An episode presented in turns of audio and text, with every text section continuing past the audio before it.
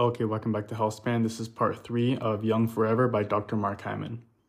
In this episode, I'll be discussing a wider range of topics, and this is going to be my last episode of the book.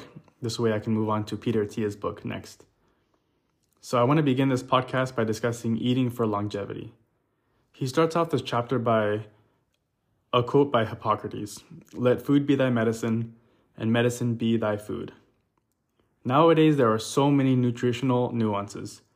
If you're ever wondering what to eat for lunch, you are not alone. The confusion wrought by difficult-to-interpret nutritional science, compounded by the ideological diet wars, is enough to make you give up and just eat that donut.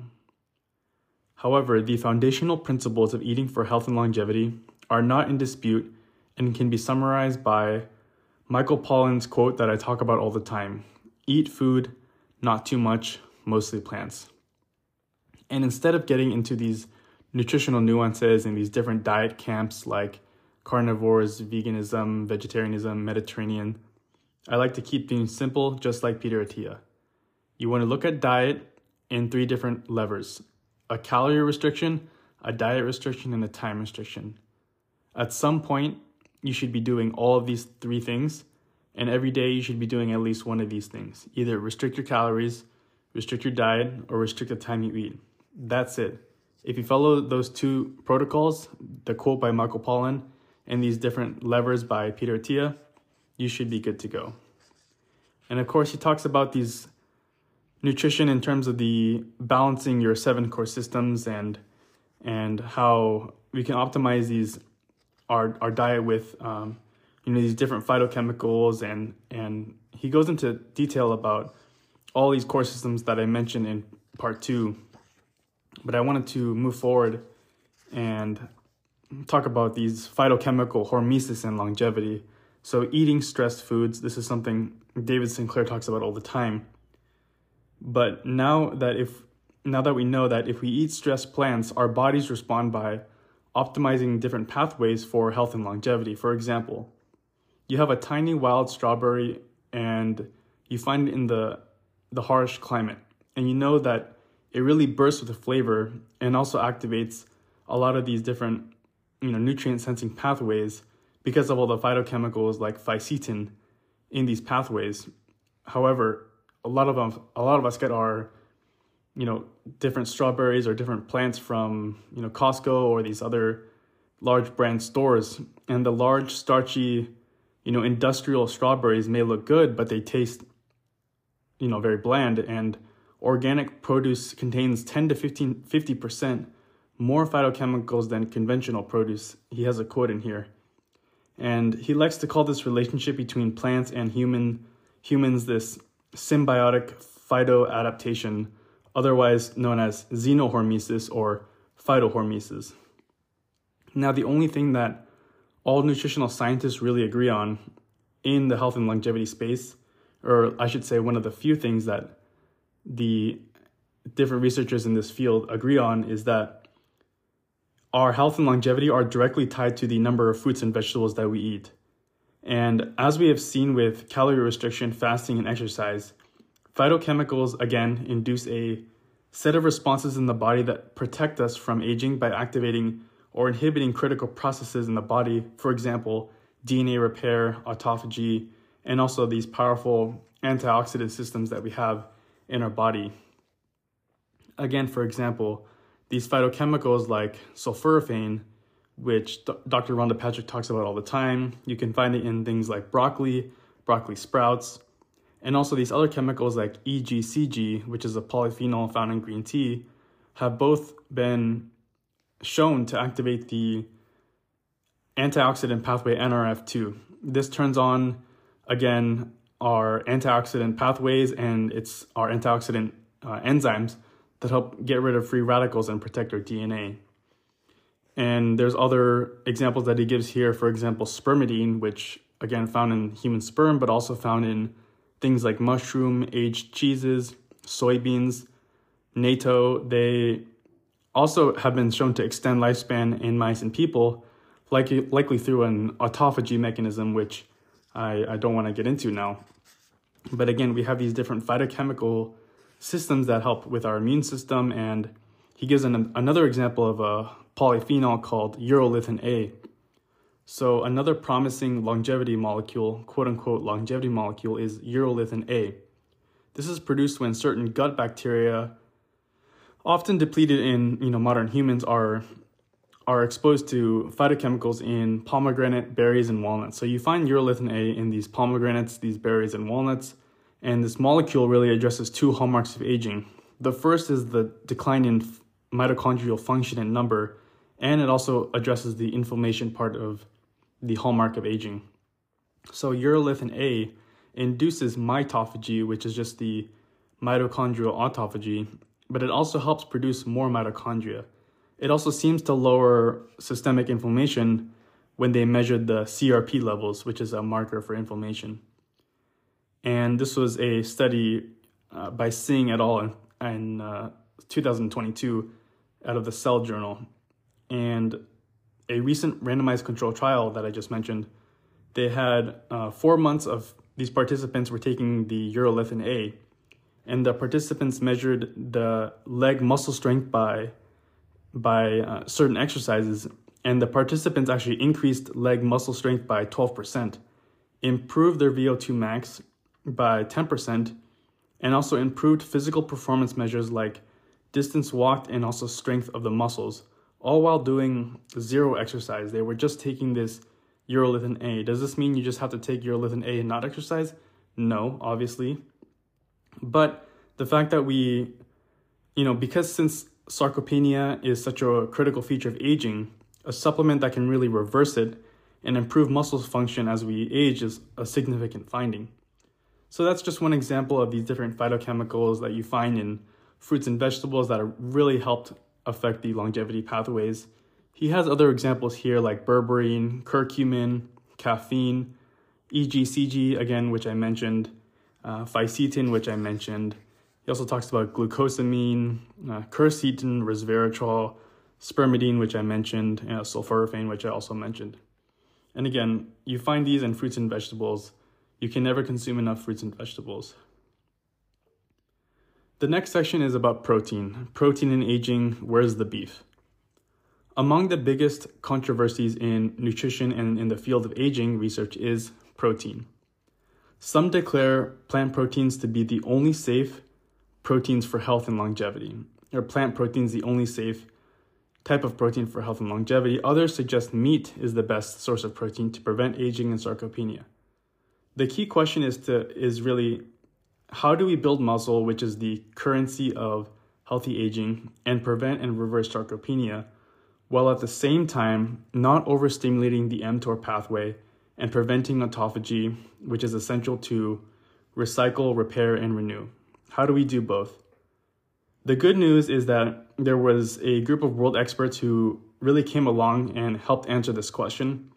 They formed the PROT-A G E study group, and they reviewed evidence in certain areas of protein, which would be the protein needs for older people in good health, protein needs for older people with specific acute or chronic diseases like C K D, the role of exercise along with dietary protein for recovering and maintaining muscle strength, the practical aspects of providing dietary protein, and the use of functional outcomes to assess the impact of age and disease-related muscle loss and the effect of interventions. So what do we know about protein and aging? And what did these proto-age experts find? So as people age, they lose muscle and bone, and their immune systems decline in function, all systems that are highly dependent on, the, on high-quality protein. And we know that older individuals have this quote-unquote anabolic resistance, which is this idea that it is harder to build muscle as we get older, and it requires more protein as an as someone who's older. Someone who's older needs more protein compared to a younger person to build muscle. And they also need more, more protein because of this like in, increased inflammation and oxidative stress in their body. And when the body is in a state of breakdown, it needs far more protein. The point is, as we age, we should be getting more protein, not less. And again, what did the proto-age experts find? To maintain and regain muscle, people over sixty years old need more dietary protein than younger people do, about one point five to two grams per kilogram of body weight per day. The per meal anabolic threshold of dietary protein and amino acid intake is higher in older individuals compared to those in younger adults.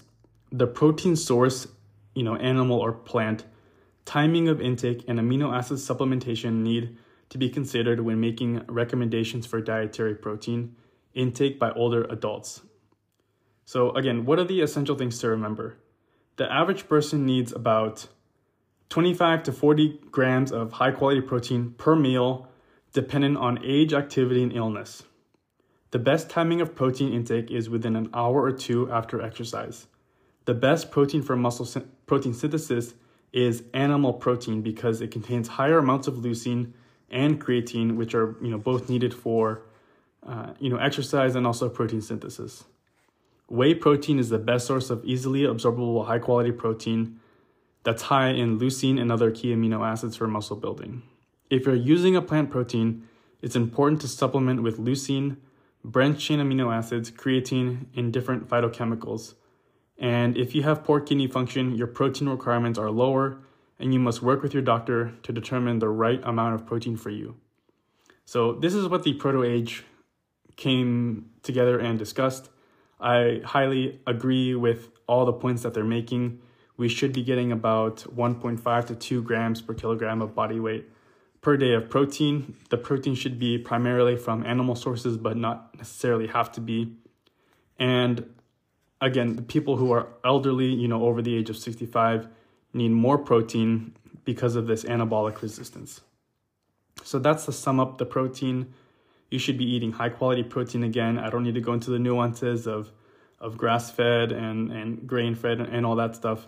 High-quality protein, things like red meat, chicken, fish, whey protein, eggs, even beans, quinoa. These are all high-quality proteins that you can eat. For now, I'm going to be moving on to his next section, which is moving for longevity.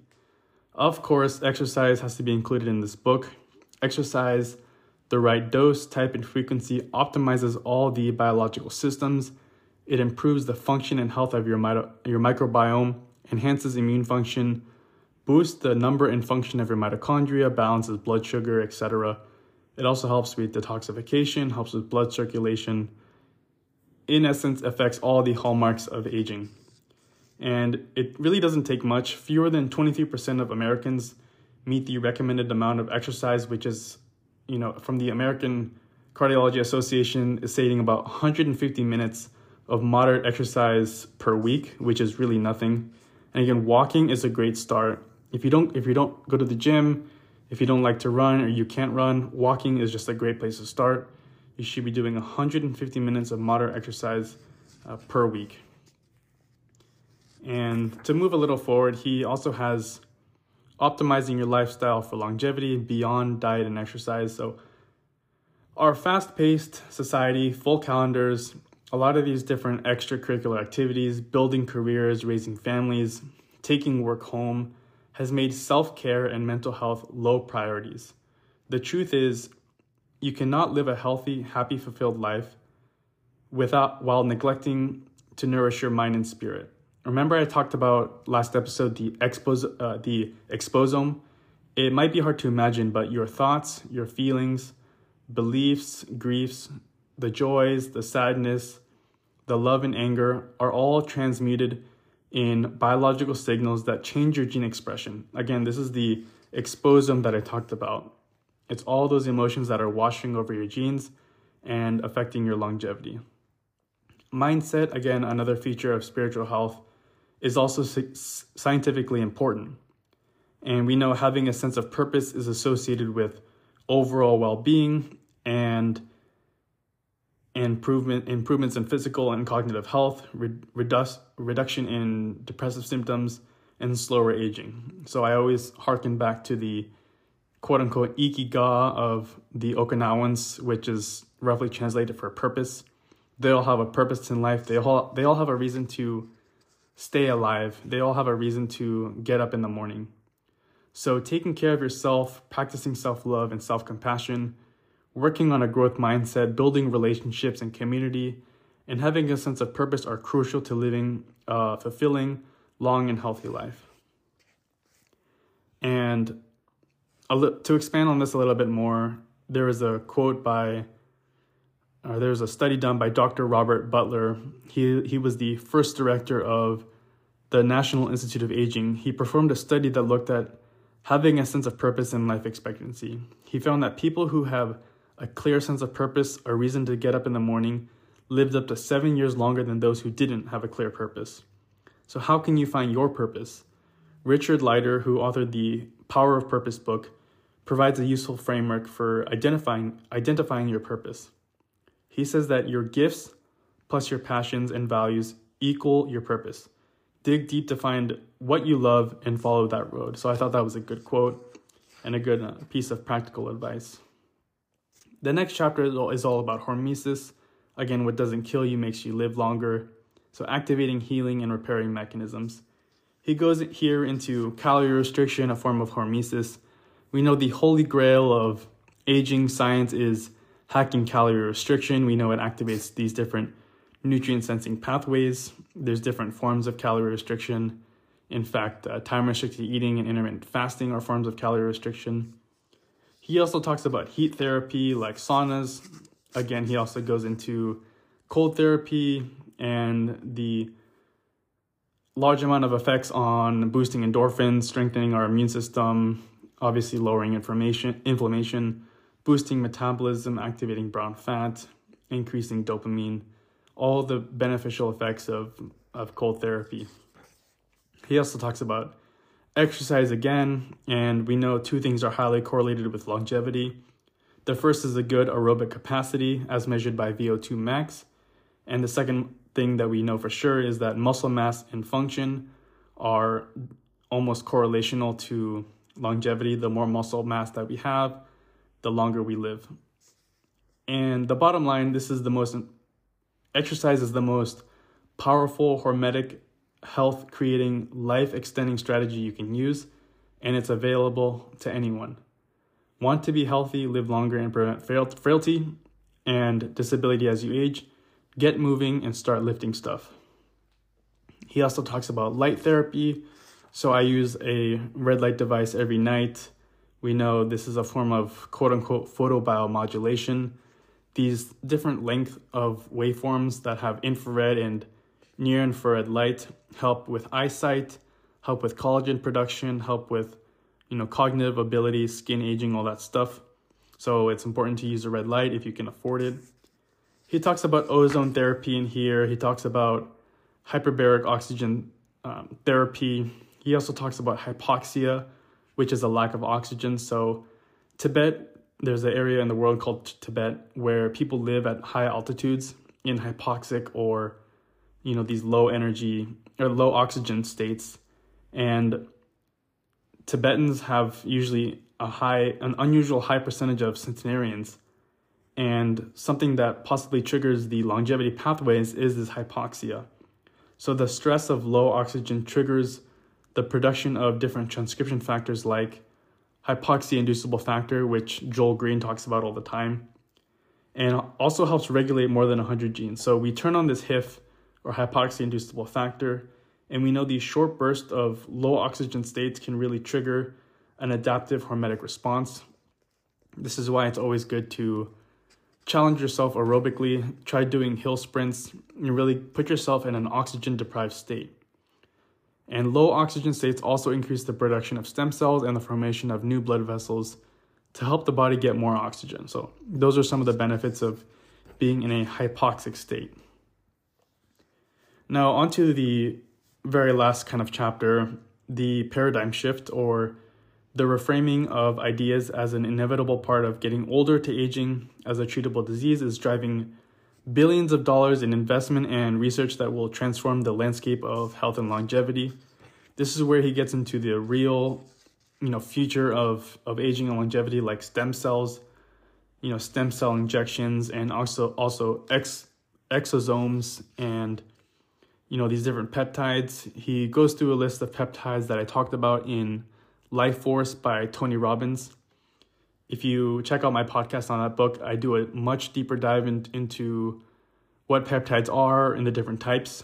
But he also talks about them in this podcast, in this you know this this book as well, like thymosin alpha one, which helps with the immune system, B P C one fifty-seven, which helps activate different growth factors, Sermorelin and Tesamorelin, these different um, human growth hormone-related peptides. They help with uh, increasing muscle mass and mobilizing fat storage.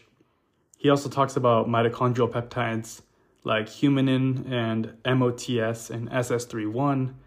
He also talks about uh, P T one forty-one, mel- uh, melanotan, and G S K copper.